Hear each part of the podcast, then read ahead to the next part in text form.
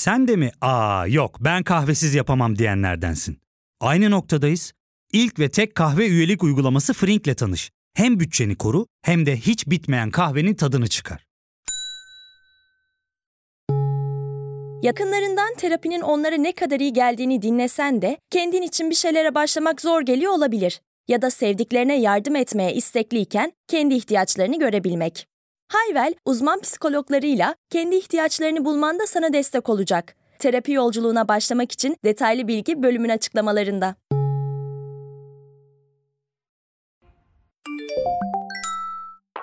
Sevgili Rayka, herkes orgazm olabilir mi? Orgazm ne demek? G noktası mı? Orgazm olmanın tek bir yolu mu var yoksa çeşit çeşit? Misyonel pozisyon orgazma en yakın olunabilen pozisyon mu? Ben hangi orgazmı deneyimliyorum? Orgazm. Orgazm. Orgazm, orgazm, orgazm. Evet, gelen kutusuna hoş geldiniz.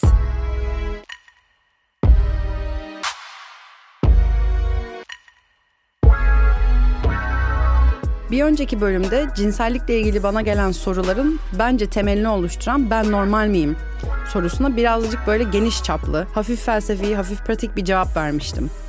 Bu bölümde de orgazmlarla ilgili gelen soruların temelinde yatan tek bir orgazm mı vardır, çok mu orgazm vardır, daha iyi olan orgazmlar var mıdır ve orgazm yaşamanın doğru bir yöntemi var mıdır gibi gibi soruların temelinde olan orgazm nedir ve nasıl yaşanır ve biz orgazmlarla ilgili öğrendiklerimizi nereden öğreniyoruz acaba gibi soruları cevaplayabilmek adına yine biraz daha tarihten girip günümüze geldiğimiz şekilde biraz daha geniş çaplı bir cevap vereceğim.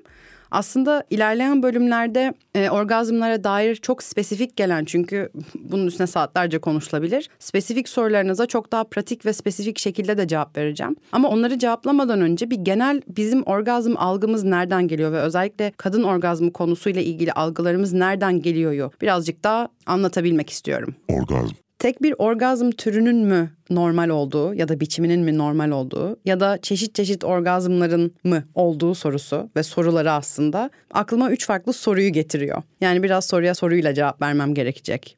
Birinci soru tek bir orgazm biçiminin olması ya da daha iyi, daha üstün, o orgazm hiyerarşisi diyebileceğimiz piramidin en üstünde olarak görülen tek bir orgazm türünün olması kimlere hizmet eder? İkincisi, insan bedeni tam olarak nasıl çalışır? Ve üçüncüsü insanlar gerçekten kendi olağan hallerinde, bunu birinci bölümde bayağı bir konuşmuştuk.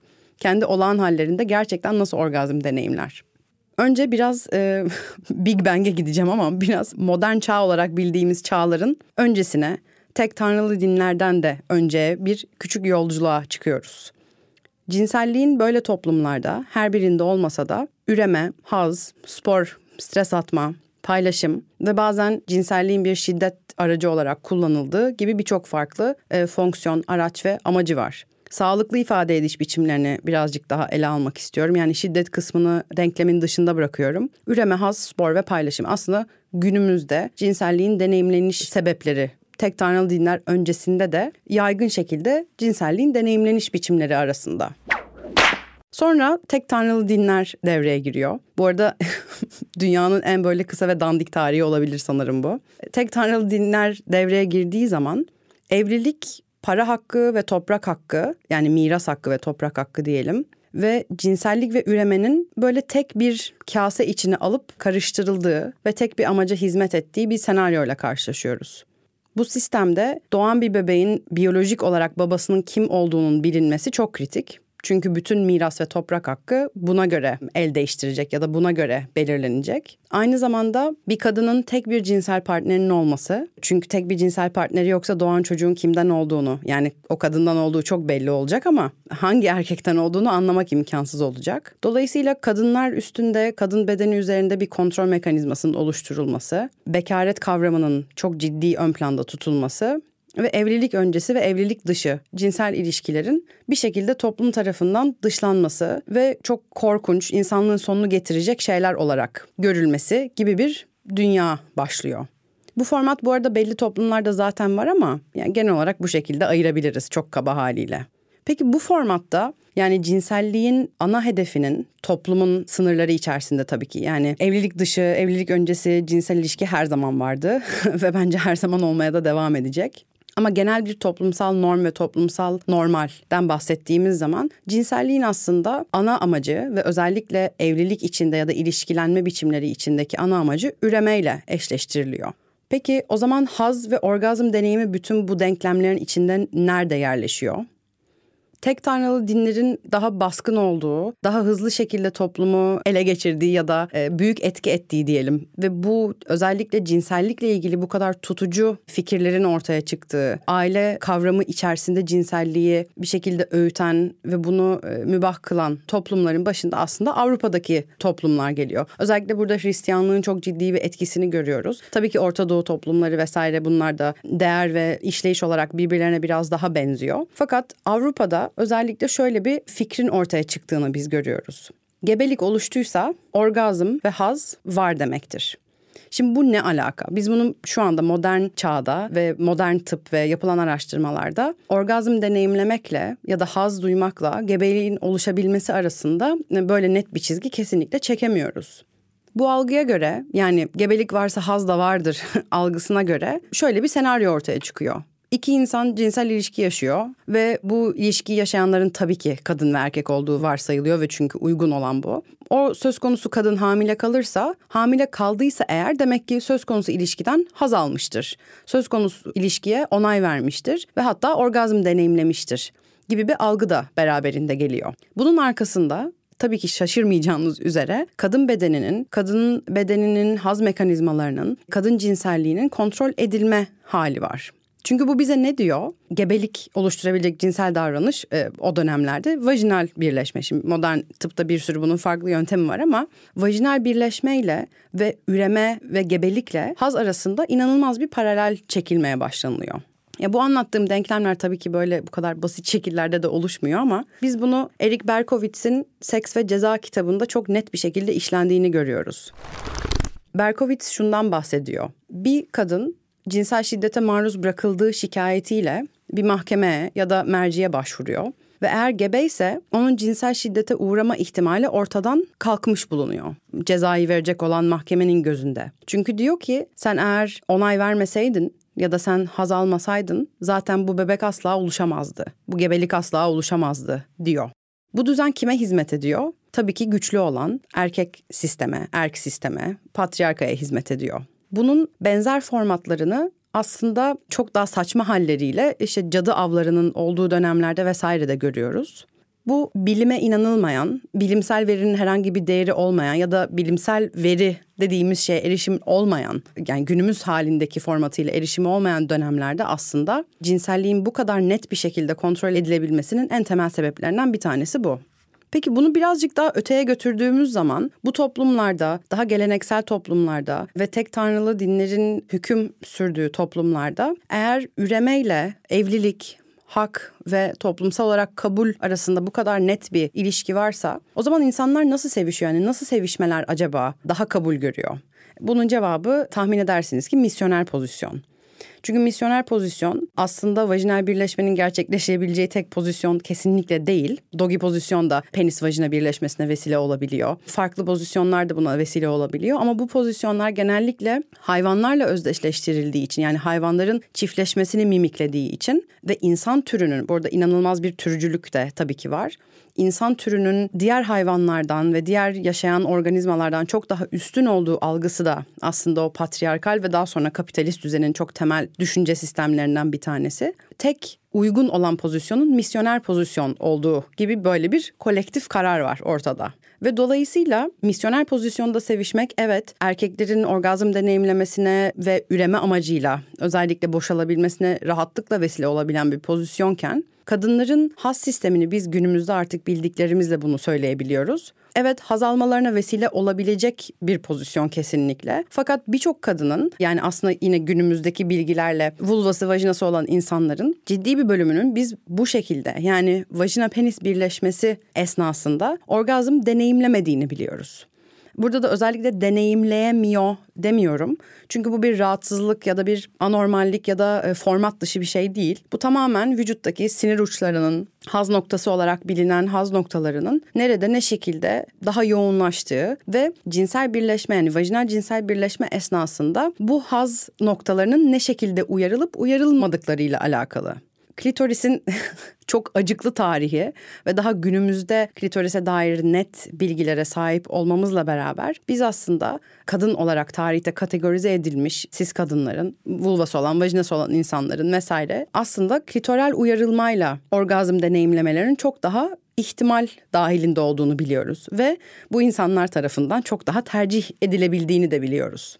Burada küçük bir dipnot geçmek istiyorum. Tarihte bu hiç fark edilmemiş mi? Yani tarihte bir şekilde bu insanların vajinal birleşmeyle belki yeterince zevk almadıkları ya da çok tatmin olmadıkları, özellikle söz konusu amaç sadece üreme olduğu zaman bir şeylerin eksik kaldığı, tatminsizliklere, mutsuzluklara, ilişkilerde sürtüşmelere sebep verildiği hiç mi fark edilmemiş?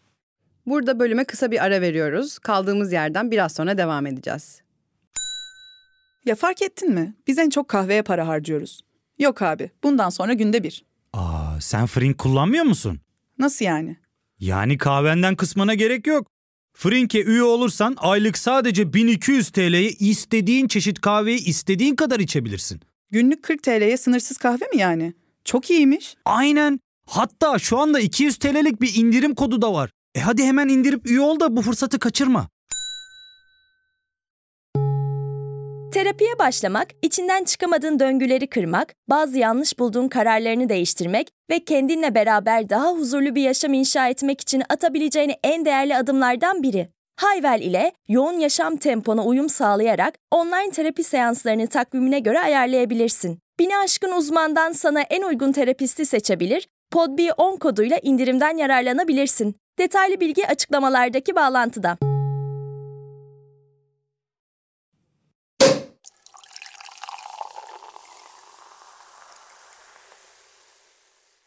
1800'lerde seks oyuncaklarının aslında üretimi ve daha yaygın şekilde kullanılmasının sebebi aslında bu. Çünkü düşünün kendi isteğiyle evde olmayı seçmeyen bir grup kadın, yine kendi isteğiyle tek sorumluluğu çocuk büyütmek, ev temizlemek, sadece domestik hayata sıkışıp kalmak, kamusal alanda var olamayan bir grup kadın düşünün. Bu arada bunları kendi isteğinizle istiyorsanız tabii ki özgürsünüz ama kendi isteğiyle bunu istemeyen bir gruptan bahsediyorum. Tarihte hatta gruplardan bahsediyorum. Ve bir noktadan sonra insanlarda inanılmaz bir mutsuzluk hatta hani depresif olarak algılanabilecek tabii biz şimdiki bilgilerimizle dönüp tarihe baktığımızda bunları yorumlamak her zaman kolay olmuyor ama e, depresyon ya da işte anksiyete gibi durumları beraberinde getiren bazen hatta işte aklını yitirmişlik olarak tanımlanan bir daha doğrusu histeriya olarak bilinen hani histerik olma hali olarak bilinen bir durum deneyimlenmeye başlanıyor. Aslında bu toplumda uygun görülmeyen kadın olma hallerine genel olarak verilen bir etiket diyelim, yapıştırılan bir etiket. Yani sen biraz cinselliğe fazla ilgiliysen de histerik olabiliyorsun, depresifsen de histerik olabiliyorsun.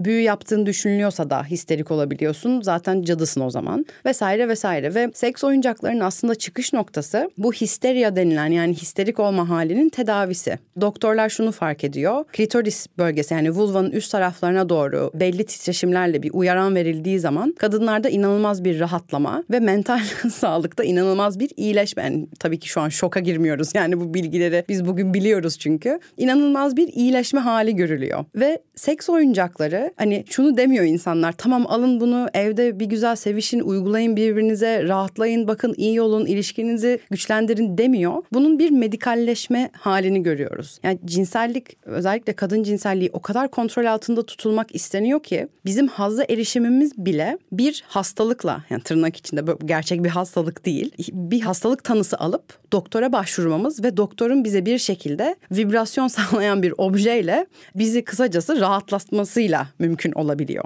Dolayısıyla böyle bir dünyadan çıkan insanlar olarak orgazm mı vardır, orgazmlar mı vardır sorusu dinlediğiniz üzere çok derinlemesine gidebileceğimiz hatta üzerine saatlerce tartışabileceğimiz konulardan bir tanesi. Burada aklıma Mad Men'de Betty Draper'ın bir çamaşır makinesini uzaktan böyle gözüne kestirip e, üstüne oturma sahnesi geliyor. Yani kadın o kadar böyle artık aklını yitirecek ki dokunulmamaktan ve istediği ve ihtiyacı olduğu şekilde dokunulmamaktan ve cinselliğini istediği ve dilediği aslında ve belki kendine bile itiraf edemediği formatlarda yaşayamamaktan o kadar muzdarip ki gözüne o çamaşır makinesini kestiriyor ve günümüzde de çamaşır makinesinin üstüne yani titreyen objelerin üzerine oturmakta bilindik bir mastürbasyon biçimi bu arada. Burada tabii Freud'a küçük bir olumsuz gönderme yapmadan olmaz diye düşünüyorum. Bu günümüzde bile hala tartışılan işte vajinal orgazm mı, klitoral orgazm mı, orgazmlar hiyerarşisinde en iyi olan, en ideal olan, en yetişkin olan, en haz veren orgazm biçimi nedir? Ve genellikle bunun cevabı işte vajinal orgazm olarak tanıtılıyor. Bunun sorumlusu Freud. Yine çok kaba bir tarihi bilgi olacak belki. Ee, ama özetle Freud diyor ki en doğru olan, en yetişkin olan orgazm biçimi vajinal orgazmdır. Çünkü iki insanın birleşmesi ve hani yetişkin olan bir davranış sonucunda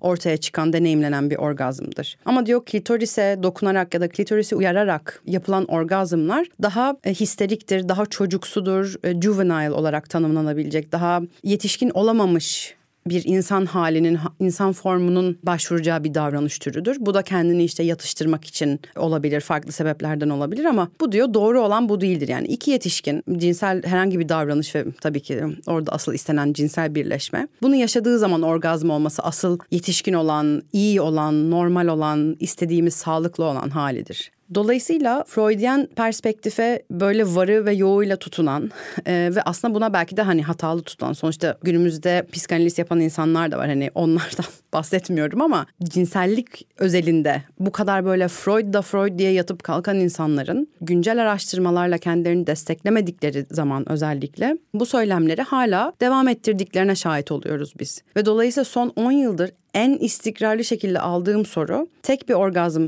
yani vajinal orgazm mı asıl? Çünkü ben bunu böyle olamıyorum. Demek ki bende bir sıkıntı var. Ama başka şekillerde orgazm deneyimliyorum. E demek ki çok da bir sıkıntı yok. Ama tam nedir bu? Anlayamıyorum Rayka formatında gelen sorular. Ve tabii Freud'un savunduğu orgazm biçimi yani vajinal ilişki neticesinde sonrasında oluşan sırasında oluşan her neyse orgazm biçimi aslında biraz önce anlattığım o tarihteki patriarkal düzene hizmet etme, kadın cinselliğinin kontrol edilebilmesi, kadınların ancak erkeklerle beraber olduklarında ve erkeklerle belli bir formatta, belli bir cinsel davranış özelinde beraber olduklarında gerçekten ideal olan, iyi olan, sağlıklı olan hazza erişebileceklerinin düşüncesi yine tabii ki alışık olduğumuz sistemlere hizmet eden bir şey. Peki o zaman ikinci sorumuza geliyorum bölümün başında sorduğum. İnsan bedeni tam olarak nasıl çalışır? Yani orgazm deneyimleme halimiz tam olarak nasıl bir şey ve bizim neye ihtiyacımız var? Gerçekten cinsel birleşmeye ihtiyacımız var mı ve sağlıklı olan form bu mu? Gerçekten belli cinsel organlara ihtiyacımız var mı? Bu iki sorunun cevabı da hayır yok. Yani bizim orgazm deneyimleyebilmemiz için ne belli bir cinsel davranışta bulunmaya ihtiyacımız var ne de belli cinsel organlara sahip olma ihtiyacımız var. Orgazm beyinde gerçekleşen bir olay ve deneyimlenişi yani araçları gibi düşünelim. Hani ana merkez beyin ama ana merkezde gerçekleşen olay vücudun belli kısımlarına etki ediyor. Ve aslında beyne giden o orgazm mesajı da yine vücudun farklı kanallarından yani beynin araçlarından, beynin yollarından beyne gönderiliyor. E, yani bu nedir? Cinsel aktivite sırasında uyarılıyoruz. Orada cinsel organlar ya da işte memeler ya da vücudun farklı bölgeleri birer araç olarak işliyor. Ve biz aslında orgazmı da o bölgelerde hissediyoruz. Fakat orgazm aktivitesinden sorumlu olan tek organ beyin. Diğer organlar araç. Dolayısıyla sizin beyniniz alınmadığı sürece siz orgazm deneyimleyebilirsiniz. Yani fonksiyonel olarak bahsediyorum tabii ki. Bunun bazı zorlukları olabilir. Hani bir takım rahatsızlıklar geçiren insanlar ya da yani bu ruhsal ya da fiziksel olabilir ya da toplumsal olabilir maalesef. Böyle durumlarda tabii ki belli zorluklarla karşılaşabilir. Ama işin özetinde beyniniz kafatasınızın içinde duruyorsa sizin orgazm deneyimleme potansiyeliniz, potansiyelde yanlış oldu ama ihtimaliniz vardır demektir. Bel altı felci geçiren insanların örneğin baş parmaklarının emildiğinde ya da baş parmaklarının uyarıldığında orgazm deneyimleyebildiğini biliyoruz. Omurgalarında zedelenme olan ya da omurgalarıyla ilgili ciddi rahatsızlıklar geçiren insanların kulak memelerinin vücutlarının farklı bölgeleri ne temas edildiğinde ve uyarıldığında orgazm deneyimleyebildiğini biliyoruz. Herhangi bir felç ya da rahatsızlık halinde olmayan insanların ya da rahatsızlığı olmayan insanların e, demek daha doğru olur. E, bir hastalık olabilir bu, bir teşhis olabilir vesaire. Vücutlarının çok çeşitli yerlerinden orgazm deneyimleyebildiklerini biliyoruz. Yine aslında deneyimlenen şey beyinde gerçekleşiyor. Ama işte oraya ulaşma formatımız farklı yollardan, farklı organlardan ve farklı davranışlardan geçebiliyor. Ve bu çeşitlilik hali de aslında çok olağan. Haz noktalarının bir mit olduğunu son 10 yıldır elimden geldiğince bangır bangır söylüyorum. Yani bu bize satılan işte G noktasıydı, P noktasıydı, e, zırt noktasıydı vesaire gibi noktaların. Evet birçok insanın vücudunda böyle bölgeler var. Daha çok haz uyandırabilecek yani P noktasının işte prostat bezinin uyarılmasının birçok insanda haza vesile olabilecek olabileceğini biz biliyoruz. Ya da vajina içerisindeki belli bölgelerin baskı, temas, uyarılmayla inanılmaz e, haz ve inanılmaz deneyimlere vesile olabildiğini biz biliyoruz. Fakat vücutta çok nokta vardır, çok alan vardır ve bütün vücut aslında yani bütün derimiz aslında bir e, haz noktaları cümbüşüdür mesajıyla sen orgazm olmak istiyorsan o G noktasına bulacaksın kardeşim mesajı arasında çok ciddi bir fark var. G noktasının satışı yani satış diyorum çünkü gerçekten belli sistemlere ve düzenlere hizmet eden bir şey bu. Çünkü niye? Ben sana şunu dersem hayır vücudundaki yani çok haz noktası var ama hani asıl asıl en iyi olan orgazm e, vajinal orgazmdır ve o G noktasını bulmak zorundasın mesajını veriyorsam ve sen bunu deneyimleyemiyorsan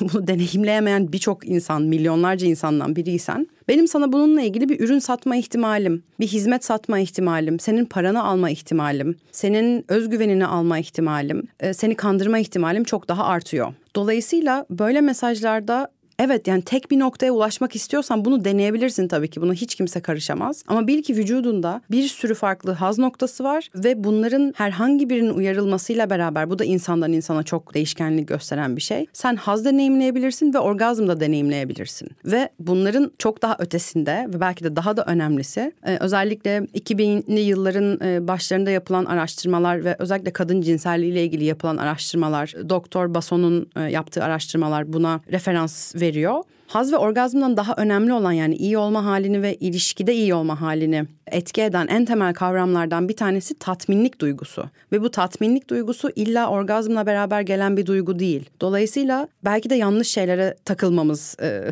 sağlanıyor diyelim. Bu tatminlik duygusu orgazm olmadan haz deneyimlediğimiz ilişkilerde de olabilir. Cinsel ilişkilerde yani. İhtiyaçlarımızın karşılandığı cinsel ilişkilerde de olabilir. Haz ve orgazmdan bağımsız olarak. Yani o tatmin duygusunun o G noktasına şu şekilde ulaştın, şu oyuncakla, şöyle yaptınla her zaman aslında çoğunlukla bir bağ olmayabiliyor. Ha sizde böyle bir bağ varsa kolay gelsin iyi eğlenceler dileriz. Ama biz artık vücudumuzdaki olduğu söylenen, e, oldurtulmaya çalışan noktalarla kandırılmak istemiyoruz. Bu konuda bir de erojen bölgeler konusuna açıklık getirmek istiyorum. Yani biraz önce bahsettiğim G noktası, P noktası yani çok belirli bölgelerin bize ideal noktalar olarak gösterildiği gibi erojen bölgeler de aslında yine o haz ve son nihayetinde umarız ki orgazma gidecek yolda sanki böyle geçilmesi gereken yollar ya da durulması gereken duraklar gibi de gösterilebiliyor. Erojen bölgeleri bilmek ve vücudumuzdaki daha çok haz verebildiği ya da daha çok insana kolektif olarak daha çok haz deneyimleten bölgelerin, noktaların artık ismine ne diyorsanız bunları bilmemiz tabii ki bizim elimizi bir noktada güçlendiriyor. Daha rahat iletişim kurmamıza vesile oluyor. İşte normal miyim sorusuna hani ya bir dakika ya ben mememin şu şekilde dokunulduğunda haz hissediyorum bu normal mi sorusuna ay yok canım evet bu erojen bölge o yüzden bu normal yani cinsel organ olmamasına rağmen gibi soruları kendimize sorup cevaplayabilmemize vesile oluyor. Ama yine ne şekilde haz duyabileceğimizi algısını da birazcık daha sınırlandırmış oluyor. Burada tekrar ediyorum. Sadece G noktası ya da G noktası olarak belirlenen bölgenin uyarılmasından ya da prostattan uyarılmadan ya da çok spesifik cinsel davranışlardan uyarılmanız da çok olağan bu arada. Burada benim biraz daha hani ele almak istediğim ve bunun mesajını hani altını çizerek vermek istediğim şey bizim haz deneyimimiz ve orgazm deneyimimiz tırnak içinde popüler medyada e, uygun görülen formatlarda olmak zorunda değil. Bunun haricinde birçok farklı haz alma, orgazm deneyimleme ve tatmin olma biçimi, yöntemi ve aracı da var. Ve dolayısıyla son soruma gelmiş oluyorum. İnsanlar peki gerçekten nasıl orgazm oluyorlar? Evet insanlar cinsel aktivite sırasında orgazm olabiliyor. Yani daha geleneksel olarak algıladığımız cinsel organların bir şekilde birleştiği ya da birbirlerine temas ettiği ya da farklı cinsel davranışlar oral olabilir, anal olabilir, vajinal olabilir e, vesaire vesaire seks oyuncakları dahil olabilir. Bu formatlarda evet haz ve orgazm deneyimleyebiliyorlar. Ama bunların haricinde karın kaslarını ilgilendiren egzersizler sırasında orgazm deneyimleyen insanlar da var. Kulak memeleri emildiğinde orgazm deneyimlenen insanlar da var sadece memelerine temas edildiğinde ve memeleri uyarıldığında herhangi bir başka bir cinsel uyarılma ya da aktiviteye gereksinim hissetmeden orgazm deneyimleyen insanlar var. İstemsiz orgazm deneyimleyen insanlar var. İsteyip de deneyimleyemeyen de insanlar var. Baş parmağı emildiği zaman ya da uyarıldığı zaman orgazm deneyimleyen insanlar da var. Dolayısıyla bizim olağanımızda tekrar ilk bölüme e, güzel bir gönderme olsun o olağan halimizde ki çeşitliliğe bakıp bu soruyu cevaplamak var ya da tarih boyunca bize yüklenen, belli sistemlere hizmet eden, belli idealler çerçevesinde çizilen ve bizi günün sonunda bok gibi hissettiren birçok farklı orgazm çeşidini tukaka yaptığımız, tek bir orgazm biçimini böyle ilahlaştırdığımız, hiyerarşinin en üstüne koyduğumuz bir gerçeklilik de olabilir.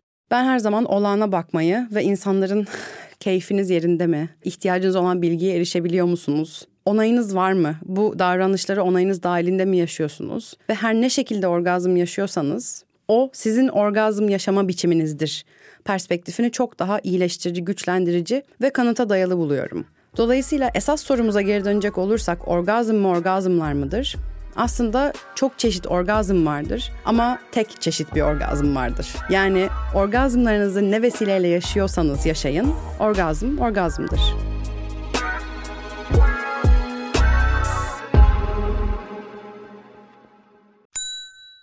İlk ve tek kahve üyelik uygulaması Frink, 46 ildeki 500'den fazla noktada seni bekliyor.